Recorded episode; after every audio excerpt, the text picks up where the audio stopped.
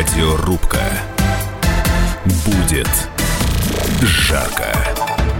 Здравствуйте, дорогие друзья. Прямой эфир радио «Комсомольская правда». Меня зовут Валентин Алфимов. 21 января президент России Владимир Путин назначил членов нового правительства. У нас новый премьер-министр Михаил Мишустин. У него 9 вице-премьеров, один из них первый. И еще 18 министров. Эти фамилии нам хорошо известны. А вот возможно ли с новым правительством уйти в экономический прорыв, про который президент говорил, кстати, даже не в прошлом году, а, по-моему, еще сильно раньше.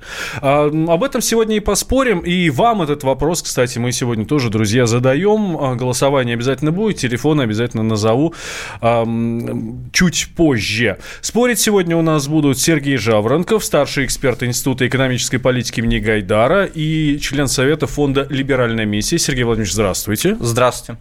И Алексей Николаевич Зубец, директор Института социально-экономических исследований Финансового университета при правительстве России. Алексей Николаевич, здравствуйте. Добрый день.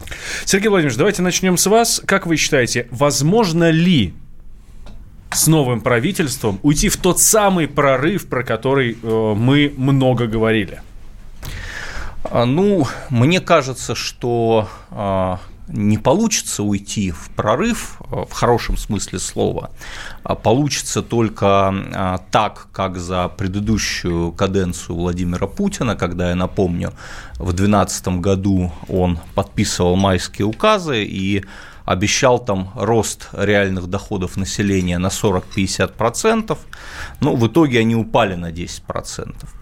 А, и связано это не столько с правительством, а, собственно, с сохранением Владимира Путина на поста президента. Потому что э, вот, ну, правительство – это орган в нынешних условиях не политический, а технический. А, а оптимистам мне хотелось бы э, задать вот как бы один такой простой вопрос. А, вот когда случаются какие-то фундаментальные изменения, там, да, какая-то власть меняется, то обычно э, вот эти новые люди приходящие, они что-то говорят, что мы сделаем то, чего раньше предыдущие власти не сделали. А, там, ну вот Трамп пришел к власти, говорит, мы налог на прибыль снизим с 38 там, до 18 процентов. А э, что нам обещал новый премьер-министр фундаментально изменить? Ну, вы просто не вспомните э, ничего, так сказать, да. Наоборот, э, у нас подчеркивается, что э, прежнее правительство, которое вот, так сказать, за каденцию, так сказать, путинского срока и еще один 19 год привело нас к таким блестящим результатам, оно все, в общем, делало правильно правильно налоги повышала, правильно госкорпорации создавала. То есть общая как бы концепция, она состоит в том, что надо повышать налоги э, из бизнеса, из физических лиц, э, давать эти деньги чиновникам, чиновники на эти деньги что-то хорошее наконец создадут вот, потому что сами люди и бизнес создать ничего не в состоянии. А, ну, вот как бы в этой э, логике мы продолжаем жить, и я не понимаю, с чего она вдруг изменится. А, если кто-то считает, что изменится, то, ну, вот расскажите, что, э, вот, грубо говоря, вот Медведев был против этого, а теперь пришел Мишустин, и теперь это будет. Вот попробуйте придумать хотя бы один такой факт. Э, так, это мнение Сергея Жаворонкова, старшего эксперта Института экономической политики имени Гайдара и член Совета фонда «Либеральная э, миссия». Алексей Зубец, директор Института социально-экономических исследований Финансового университета при правительстве России. Алексей Николаевич, уйдем ли мы в прорыв? Это те люди, наконец, э, на которых нам стоит возложить свои надежды. Смотрите, мы могли уйти в прорыв раньше, уйдем сейчас, вполне возможно, что да, уйдем. Но прежде чем говорить на эту тему, я бы просто хотел бы две ремарки по поводу слов оппонента. Во-первых, надо к цифрам относиться повнимательней. И сейчас у нас нет падения реальных доходов населения на 10% против докризисного уровня. У нас был один год, в течение которых было падение реальных доходов на 9,6%. После этого они начали восстанавливаться. Сегодня реальные располагаемые доходы населения выше, чем было в 2012-2013 году. Значит, за последнее время они растут, у нас за последнее время было всего два квартала, когда они падали. Это для начала. Значит, второе. Значит, э, никто в правительстве не говорит о том, что налоги надо повышать. Более того, Путин, выступая перед э, федеральным собранием в своем послании, правильно сказал, что налоги меняться не будут, и на ближайшие годы они зафиксированы. Значит, у нас было повышение НДС на 2%, которое было предназначено для сбора денег на национальные проекты. Эти деньги, там общая сумма порядка 25 триллионов, должна вернуться в экономику через инвестиции. Но это так, ремарки по поводу выступления оппонента. Значит, э, что касается людей и правительства. Смотрите, те люди, которые у нас в правительстве были раньше и сейчас, это люди вполне профессиональные, абсолютно профессиональные люди, многих из которых я знаю, и, в общем, э, о них высокого мнения. А, и, но, с другой стороны, эти люди, как совершенно правильно сказал коллега, они э, техни... ну, в большой степени они технические исполнители. Им ставят задачу, они бегут ее выполнять. Ключевой реформой, которую сейчас мы увидим в экономике в ближайшее время, это переподчинение экономического блока, то есть он выносится в публичную политику. Экономическая политика перестает быть прерогативой там, узкого круга а, старших товарищей. Значит, премьера и министров назначает по-новому э, в рамках новой конституционной реформы, когда она будет осуществлена на Государственная Дума. А, соответственно, резко растет роль парламентских партий, которые должны будут влиять на, на формирование правительства, его политику и так далее, на бюджет и все остальное. Поэтому, по факту, вот а, тем а, как бы погоняловым, которое должно ускорить работу правительства, должна стать новая Государственная Дума, сформированная там, в рамках следующих выборов, и которая сформирует то правительство, которое она считает нужным. То есть вместо того, чтобы отвечать там перед узким кругом малоизвестных нам людей, правительство и парламент будут отвечать перед партиями, перед народом. И это станет серьезным катализирующим фактором, катализатором экономического роста. Это, во-первых. Во-вторых, значит, Путин э, неоднократно показывал за последнее время, что он крайне недоволен теми темпами роста экономики, которые мы имеем. И, собственно, как говорят, в большей степени вот те реформы правительства, которые мы увидели, связаны с тем, что ну, буксуют национальные проекты, это всем понятно. И, во-вторых, нет никаких признаков оживления экономического роста, которые бы вывели нас там на пятое место в мире по объему ВВП по паритету покупательной способности. Сейчас, напомню, мы шестые, да, впереди нас Германия. Вот. А в 2014 году мы Германию обгоняли. У нас ВВП по ППС уже был выше, чем Германия. Вот надо вернуться в 2014 год. И пока что, к сожалению, правительство с этим не справляется. И вот э, жесткая как бы воля сверху, некая вот погонялова еще со стороны президента, должно стать вторым фактором, стимулирующим умственную активность экономического блока, который теперь возглавляет не Силуанов, а Белоусов, который был до этого, напомню, советником президента по экономике, и вполне возможно, именно его идеи стали одними из тех э, факторов, которые привели к смене правительства. Хорошо, если Белоусов был советником президента по экономике, почему же ну, до сих пор? Причем он же 6,5 лет работал с президентом, почему же до сих пор ничего не произошло? Смотрите, значит, у нас все-таки надо понимать, что те люди, которые принимают решения в стране, очень часто не имеют экономического образования. А очень часто это люди в погонах, не все, но очень многие. Они там умеют ловить шпионов, строить ракеты, там стрелять с двух рук в кувырке и так далее. Но с точки зрения теории, теории макроэкономического роста им никто не преподавал в институте. Поэтому они хорошо понимают в вооружениях, в безопасности, э, и в, там многие понимают, в том числе и Путин, хорошо разбирается там в нефтегазовой отрасли, но а, глубоких знаний в части теории экономического роста у них нет. Поэтому эти, эта история за последнее время, ну, может быть, даже сказать, за последние два десятилетия, всегда давалась как бы на аутсорсинг команде экономической, которая всегда существовала немножко отдельно от остального правительства. Вот. И надо понимать, что эта экономическая команда сегодня не справилась. И, ну, я же не присутствую на совещании Белоусова с президентом и не могу сказать, какие идеи он ему там предлагает. Вполне возможно, это здравые идеи, которые понравились Путину и которые он хотел э, воплотить в жизнь, переформатировав правительство. То есть теперь он развязывает ему руки и дает инструмент, как э, это нужно сделать? Да. То чем, соответственно, это можно сделать? Это инвестиция, очень простая история. Нужно смотреть. У нас экономика, на самом деле, растет с двух сторон. Она растет сверху и снизу. Снизу за счет активности масс, за счет создания малого среднего бизнеса, бизнеса, за счет э, получения людьми образования, переезда на новое место жительства и так далее, где есть работа. Это вот экономика снизу. А сверху это создание госкорпораций, о которых мой коллега только что так нелестно высказался. Я считаю, что создание крупных госкорпораций, ориентированных на эксплуатацию российских природных ресурсов, с одной стороны, и на внешние рынки, с другой стороны, то есть развитие экономики сверху по э, рецептам, которые были опробованы в Южной Корее, в Китае, в Сингапуре, где угодно, в Японии в том числе. Это наш путь, и в Китае, да, это наш путь, по которому мы должны идти. То есть э, рост экономики сверху за счет создания крупных госкорпораций.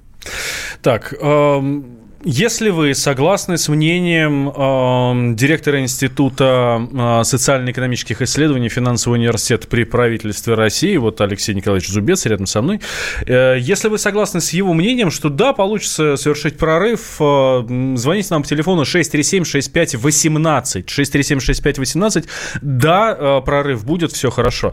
Нет, не получится, причем правительство здесь не при чем. Это мнение Сергея Жаворонкова, старшего эксперта Института экономической политики политики имени Гайдара и члена Совета фонда «Либеральная миссия». Если вы согласны с Сергеем Владимировичем, а, ваш номер телефона 637-6519. 637-6519. Нет, не получится никакого прорыва ни с этим правительством, ни с любым другим. Давайте после перерыва а, продолжим. Радиорубка.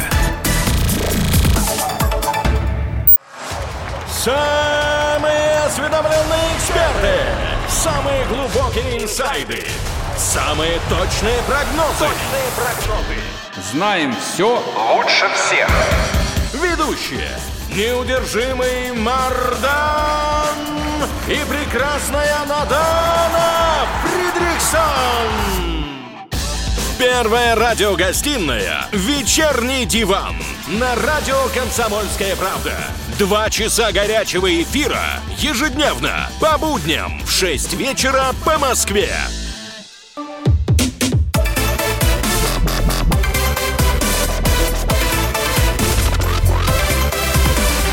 Радиорубка. Будет жарко. Возвращаемся мы в прямой эфир. Меня зовут Валентин Алфимов. И рядом со мной Сергей Жаворонков, старший эксперт Института экономической политики имени Гайдара и член Совета фонда «Либеральная миссия».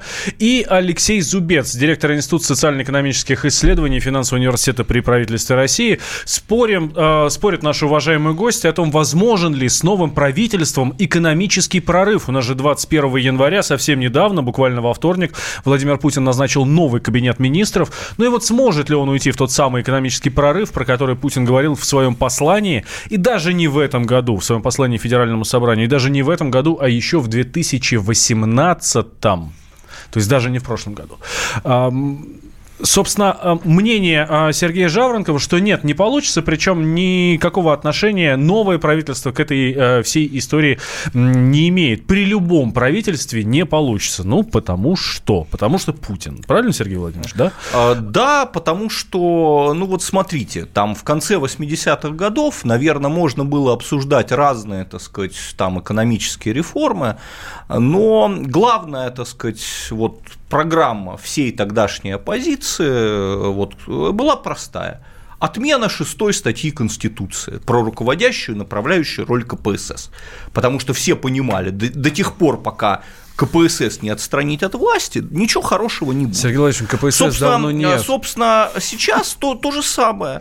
То есть, э, как бы главная проблема следующая, что вот товарищ Путин, он уже 20 лет, так сказать, э, гребет на галерах. Э, Все, что он мог нам и хотел сообщить за эти 20 лет, мы уже знали, знаем, так сказать, и лучше было бы, чтобы он передал эти бразды кому-то другому. Сергей До тех пор, пока он их не передаст, я не верю в то, что никакой гениальный технократ, никакой Мишустин, никакой там Силуанов, так сказать, сказать... Э, Белоусов. А Белоусов, он ничего не изменит. Потому что мы имеем вот эту логику, что у бизнеса и народа, значит, деньги отнять, э, русским деньги не нужны, и отдать эти деньги чиновникам, госкорпорациям прорывным. Мы хорошо знаем, как они прорвались, так сказать, в какие стороны. На примере, например, одной из крупнейших из них Внешэкономбанка, которая там за несколько лет нанесла убытка на полтора триллиона рублей. Ну и остальные там тоже, так сказать, есть э, хорошие убедительные примеры. А, кстати, э, значит... Сергей вот... Владимирович, я напомню, да, что да. у нас э, поменялся экономический блок правительства. У нас первым вице-премьером стал Андрей Белоусов, который, кстати, один из авторов вот того самого... Который, раньше, который раньше при Путине был министром. Он до того, как быть советником Путина, до этого он был министром. Скажите... То есть вы хотите сказать, что 10 лет назад министр Белоусов значит, делал все плохо, а сейчас министр Белоусов Нет, делает я хочу сказать, что 10, хорошо. минут назад, э, 10 лет назад э, министр Белоусов делал все плохо. Я говорю о том, что он сам автор э, тех же самых майских указов прошлого года. И нацпроекты 18 -го года. Да. Нацпроекты, его идеи. И, а, опять же, те идеи, которые транслирует Путин, которые ставят задачи правительству, они вполне понятны. Они, они вполне понятны, и они не касаются рублей в кармане российских граждан. Да как он, вот, он вот, говорит, вот, надо помочь внимание, вот этим, вот этим, вот вы, этим. Вот если вы перечисляете перечитаете и сравните э, два майских указа 12 и 18 года, то вы увидите в них принципиальную разницу. А в 2012 году речь шла о каких-то конкретных э, значит, цифрах, зафиксированных э, в рублях что мы увеличим там на 40-50% реальные доходы населения. Да. Кстати, то, что коллега сказал, что там только в 2015 году они падали, нет. По официальным данным они падали в 2014, в 2015, в 2016 и в 2017 э, и в 2018 годах. По 2018 году потом задним числом прогноз пересмотрели, что они, оказывается, выросли.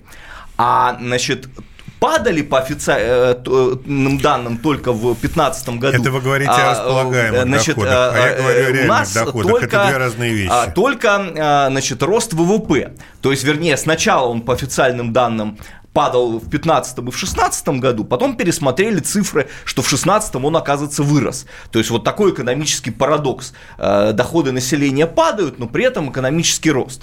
А, я, впрочем, предлагаю нашим радиослушателям не э, там бежать срочно к интернету, чтобы проверять на сайте Росстата, значит, какие там цифры, а просто посмотреть на себя, на доходы своих близких, э, своих родных. Они выросли за последние годы или нет.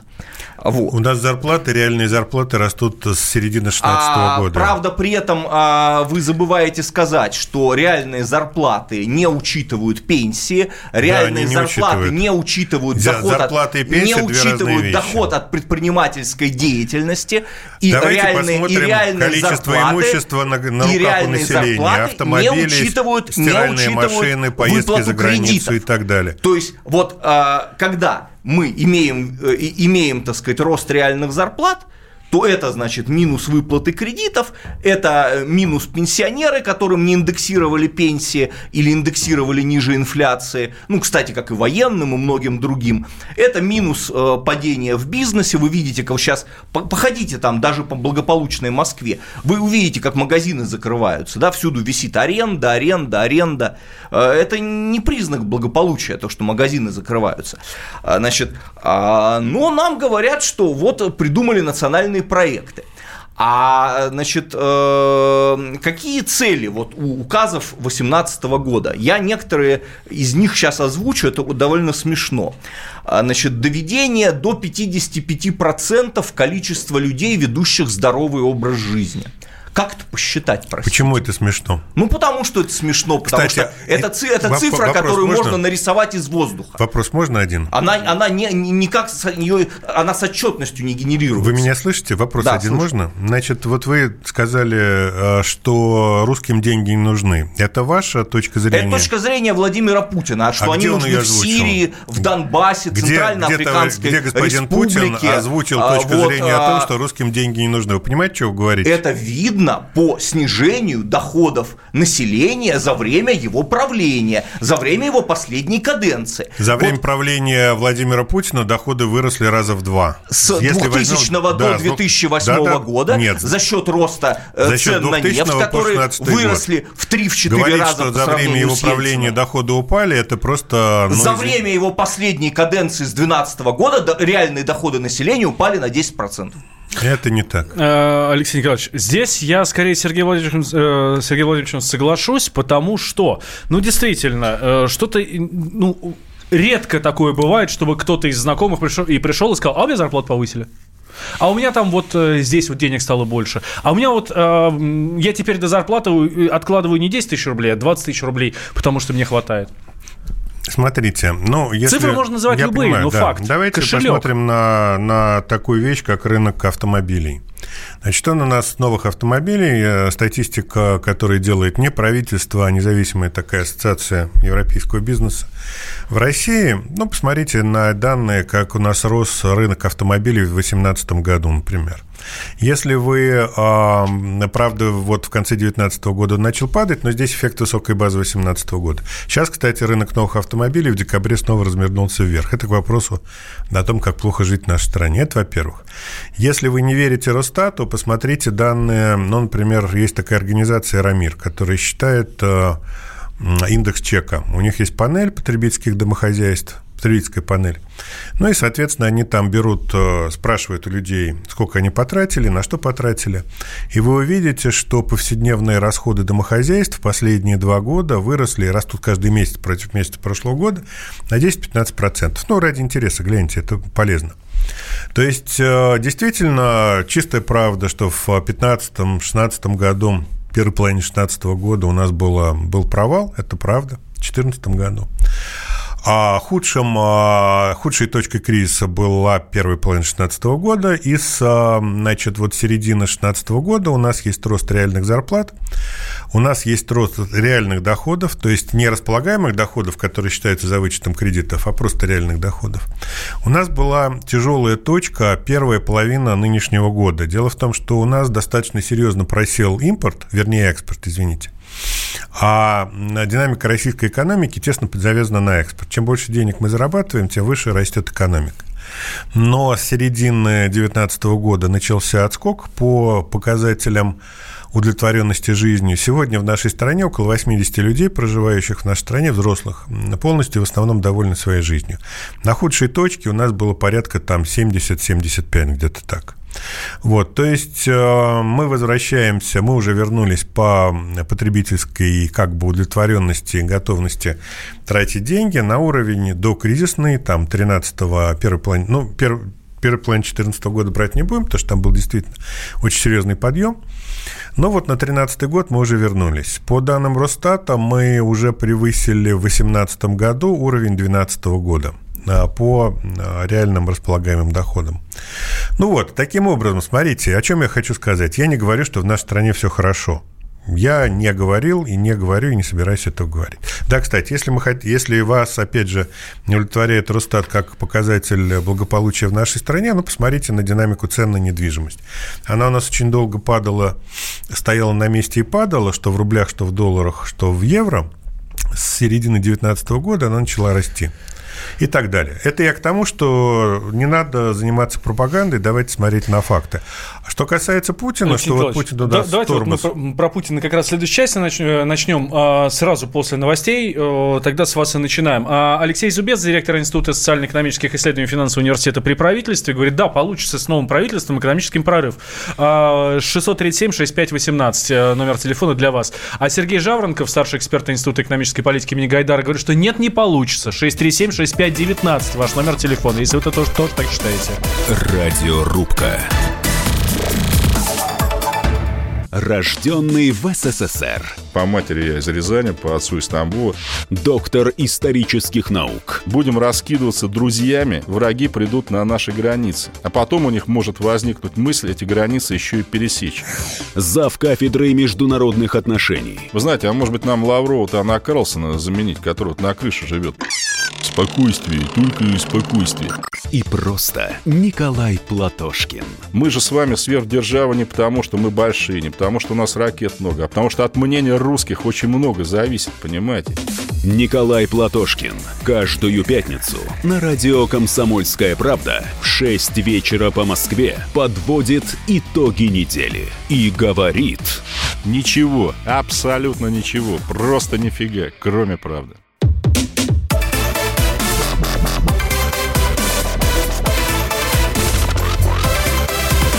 Радиорубка.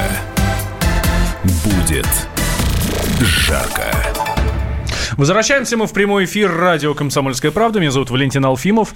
А, говорим о том, возможен ли с новым правительством экономический прорыв. Вот с тем самым правительством, которое 21 января, буквально в этот вторник, назначил Владимир Путин. Спорит у нас сегодня по этому поводу Сергей Жаворонков, старший эксперт Института экономической политики имени Гайдара, член Совета фонда «Либеральная миссия», говорит, нет, не получится. И э, если вы придерживаетесь мнения Сергея Владимировича, в, давайте голосуйте. Ваш номер телефона для голосования 637-6519. Нет, не получится. Мнение э, Сергея Жаворонкова 637-6519, код города 495.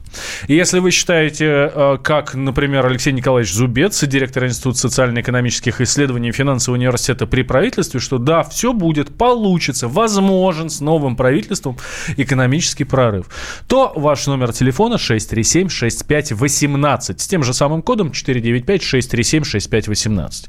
Мы сейчас э, будем подключать наших слушателей. Давайте, друзья, дозванивайтесь до нас. 8 800 200 ровно 9702.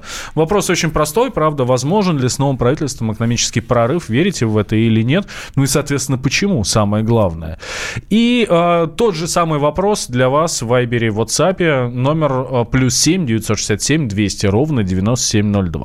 Итак, да, прошлую часть, Алексей Николаевич, мы закончили на вас. Я прервал, прервал вас да, на на слове Путин вы меня прервали. Да. Смотрите, Но я... это регламент, это регламент. Я понимаю, да. Значит, смотрите, я хочу утешить коллегу и оппонента тем, что в нынешней а, вот той конфигурации власти, которая вырисовывается в конституционной реформе, там нет места для верхнего супервайзера, да, там министра-администратора, который будет там другом премьер-министра и другом президента и будет надзирать за, там, присматривать.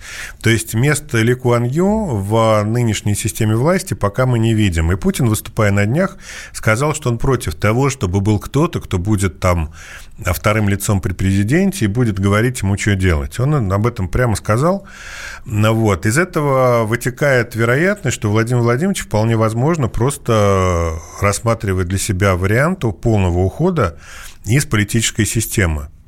А такой вариант вполне возможен. И еще раз говорю, в нынешней системе политической власти, которая нарисована в Конституции, нет поста человека, который будет надзирать на, над президентом. Поэтому вполне возможно, вот те реформы, против которых вы так как это критически настроено, как раз они приведут к реализации вашей вековой, вековой мечты российских либералов.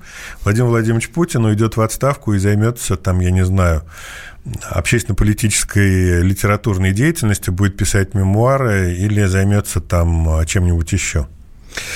Давайте подключим э, наших слушателей. 8 800 200 ровно 9702. Номер телефона, давайте прямой эфир. Уважаемые спорщики, да, давайте наденем наушники. Тогда мы э, их услышим. 8 800 200 ровно 9702. Михаил, здравствуйте. Добрый вечер. Здрасте. Это я в прямом эфире, да? Да, давайте, Михаил. Ну вот я слышу сейчас и вообще вот в обществе вот говорят, там автомобилей много, там еще то что покупают. А за счет чего покупают? Ведь все в кредитах, триллионы, дол... народ должен триллионы этих Сбербанков. Поэтому сейчас и появились коллекторы, судебные приставы. Коллектор в переводе с греческого, это же бандит – и вот бандиты это выколачивают с народа эти вот долги, понимаете, да? Так, это понятно. А не возможно будет, ли... Не будет прорыва, конечно. Не будет. Не будет прорыва, Алексей это, Николаевич. Коллектор – это в переводе на русский сборщик для начала. А во-вторых, вы просто не знаете, сколько должны, а, я не знаю, там банкам жители Китая Японии или Соединенных Штатов, там триллионы только не рублей, а долларов. Ну, почему мы должны сравнивать нас с Китаем? А почему бы не сравнить? Вот скажите. Долги населения, которые пошли на потребление, на стимулирование экономики, это совершенно нормальная история. Другое дело, что у нас не должно быть безнадежных долгов и выколачивания долгов при помощи утюга и этого паяльника. Вот этого не должно быть. А долги – это нормально, это есть во всех странах. Есть еще у нас звонок. Валерий дозвонился. Здравствуйте, Валерий. Здравствуйте, Воронеж. Ну, здравствуйте, Валерий из Воронежа. Возможен ли с мое новым мнение, правительством мое прорыв? мнение, никакого прорыва не будет абсолютно. Он уже дал понять, новый премьер нам, что ничего меняться не будет. Вот. И по поводу еще, что Конституцию там меняют и прочее. Вы сначала сделайте зарплату всем чиновникам э, среднюю по России. Вот может тогда прорыв наступит в нашей стране. Да, а спасибо. Валерий, спасибо они большое. другие деньги получают. Да, Валерий, спасибо большое. Зарплата чиновников, прям, да, это болевая точка нашего народа. Если сделать зарплату чиновников на уровне средней по стране, чиновники разбегутся. И дела в нашей стране будут идти гораздо лучше, в кавычках, чем они идут сейчас. И все мы почувствуем это на своей шкуре. Поэтому чиновники, которые отвечают за большие деньги, за большие бюджеты, должны получать большую зарплату. Иначе они либо будут воровать, либо пойдут в бизнес. Поэтому, чтобы не было ни того, ни другого, им надо платить высокую зарплату. Это нормально, это есть в, любом, в любой стране, развитой стране мира. А, слушатель пишет, я не понял, Журавлев голодает, что ли, или просто губу раскатал и закатывать не хочет? А, значит... Э, ну, это, наверное, к тому, что мы, вот вы говорите, что мы слишком плохо Давайте, живем. давайте, значит, насчет зарплат. Э, вот, э, ну, оппонент утрирует, говорит, что о чем мы там чиновникам ничего не будем платить, это ж неправильно. А, да, действительно, в мире чиновники получают где-то на 30-40% выше средних доходов населения. Там в случае, если речь идет о силовых структурах, они могут раньше выходить на пенсию. А, например, там в американской полиции и приравненной к ней там, спецслужбе э, значит, АНБ там, возраст выхода на пенсии 57, при том, что он 67 для среднего американца. А, но в России мы имеем другую ситуацию. У нас огромный разрыв. Не на 30-40%, а в 3-4 раза. Средняя зарплата федерального госслужащего 125 тысяч рублей. А, при том, что у нас средняя зарплата значит, э, по итогам прошлого года значит, немногим превысила 40 тысяч рублей.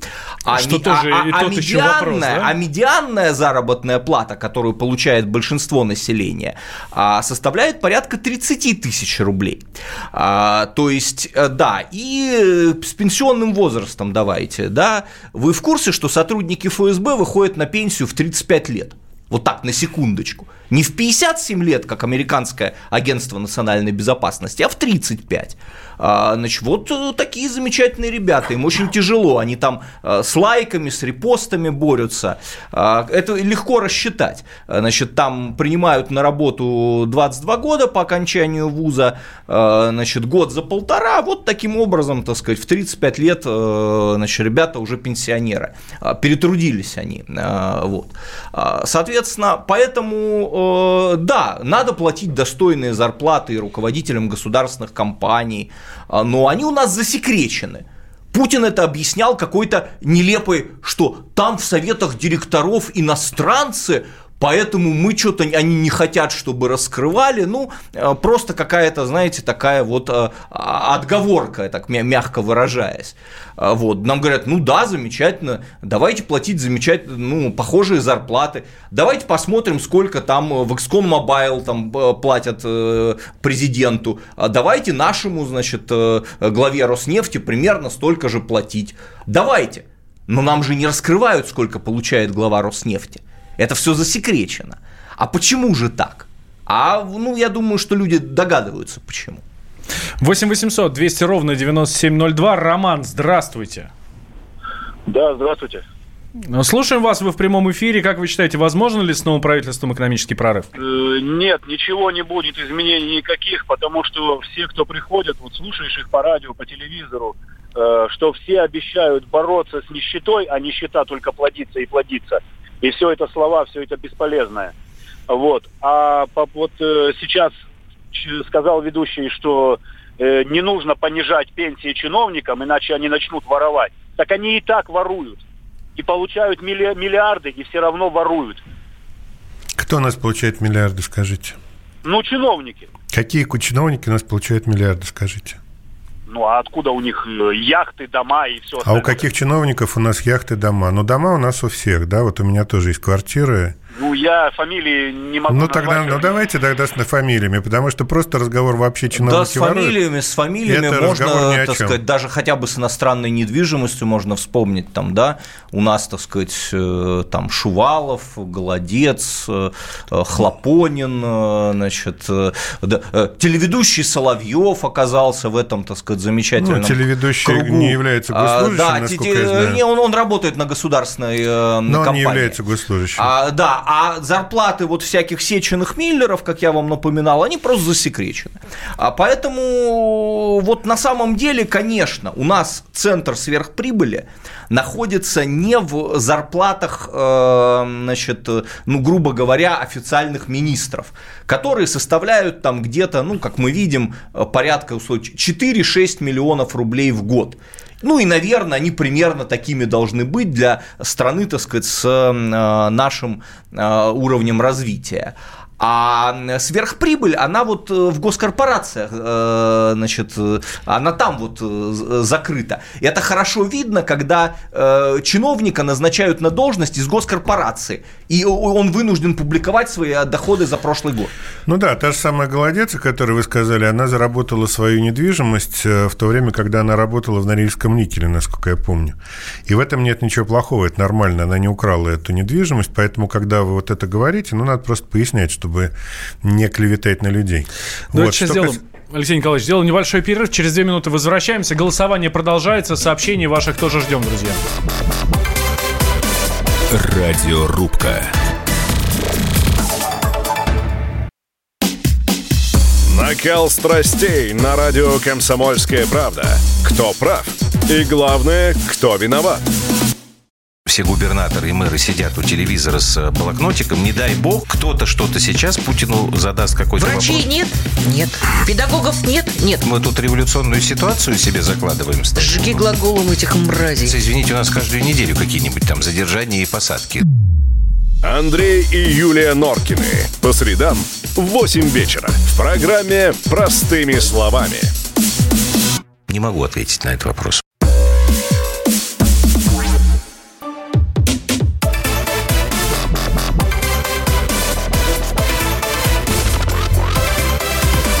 Радиорубка.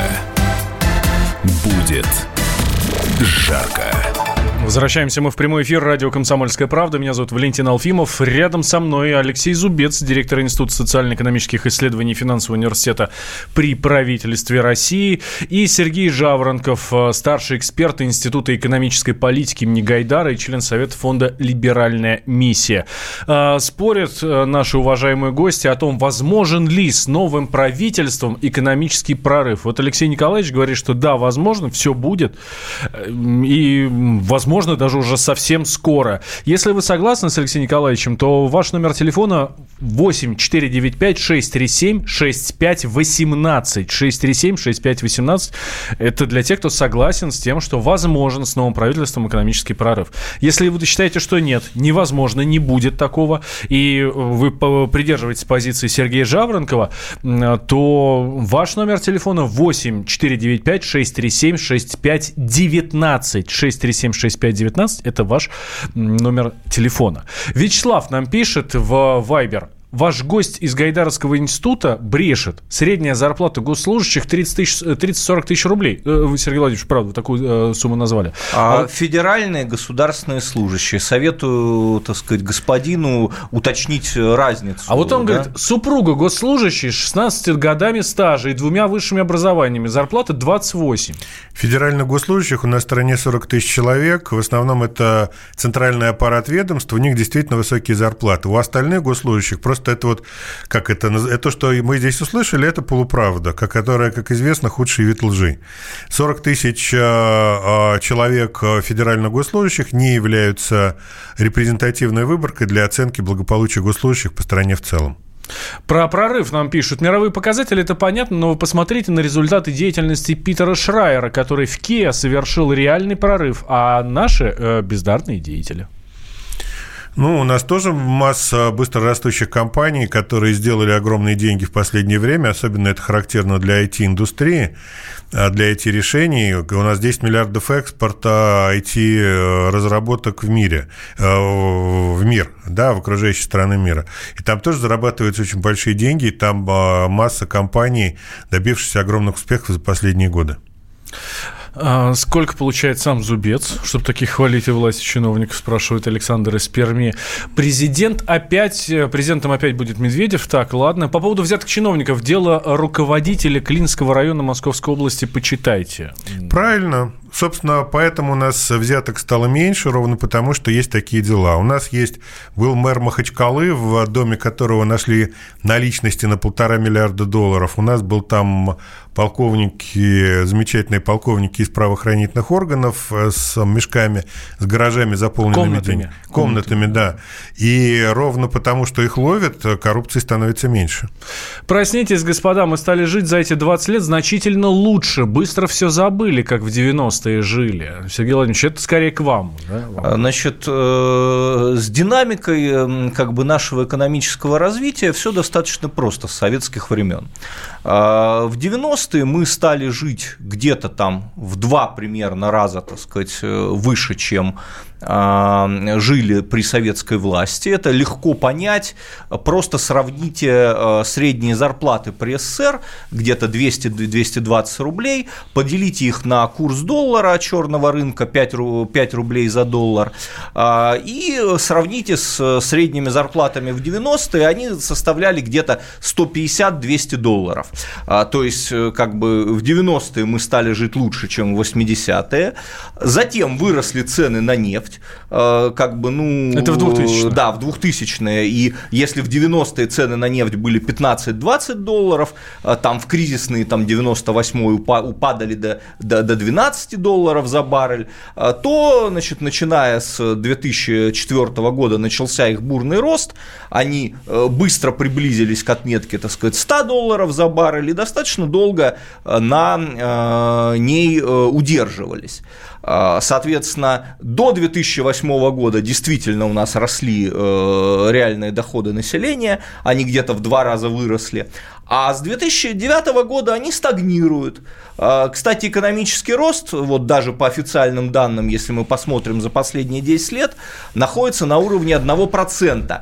Это не то, что ниже там каких-то развивающихся стран типа Индии или Китая. А, Да, это и ниже европейской зоны, это значительно ниже, чем США. При том, что э, на- наш нынешний уровень э, э, 10 тысяч долларов, там, да, душевой ВВП по сравнению с американским... 27. э, 27. Я, я считаю в current price, в номинале, как и надо считать, а не, не, не, в, 27 не- а- а- а не- а не в индексе Биг Мака.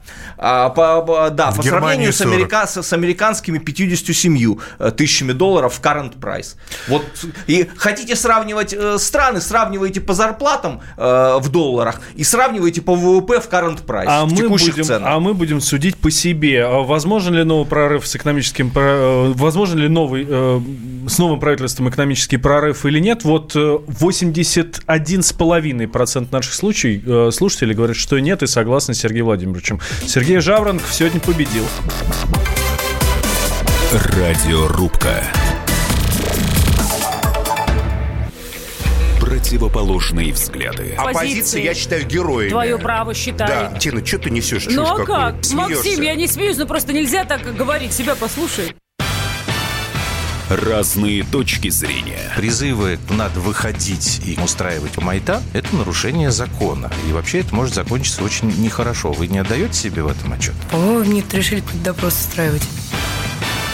Личный взгляд на главные проблемы. Ты не ездишь на машине! Я не езжу. Ну вот и тогда Ну, молчи, отлично. потому что я рассказываю про движение автомобильное, а не про пешеходов. Свобода слова в прямом эфире. Я не причисляю себя популистом, я причисляю себя к людям, которые действительно отстаивают мнение жителей, причем не только на словах, но и на деле. Тогда приношу Любовь Соболь свои извинения. Радио «Комсомольская правда». Правда рождается в споре. Две крайности, они всегда опасны. Всегда мир более разноцветный и плохо, когда либо кровь на улицах, либо кровь в застенках.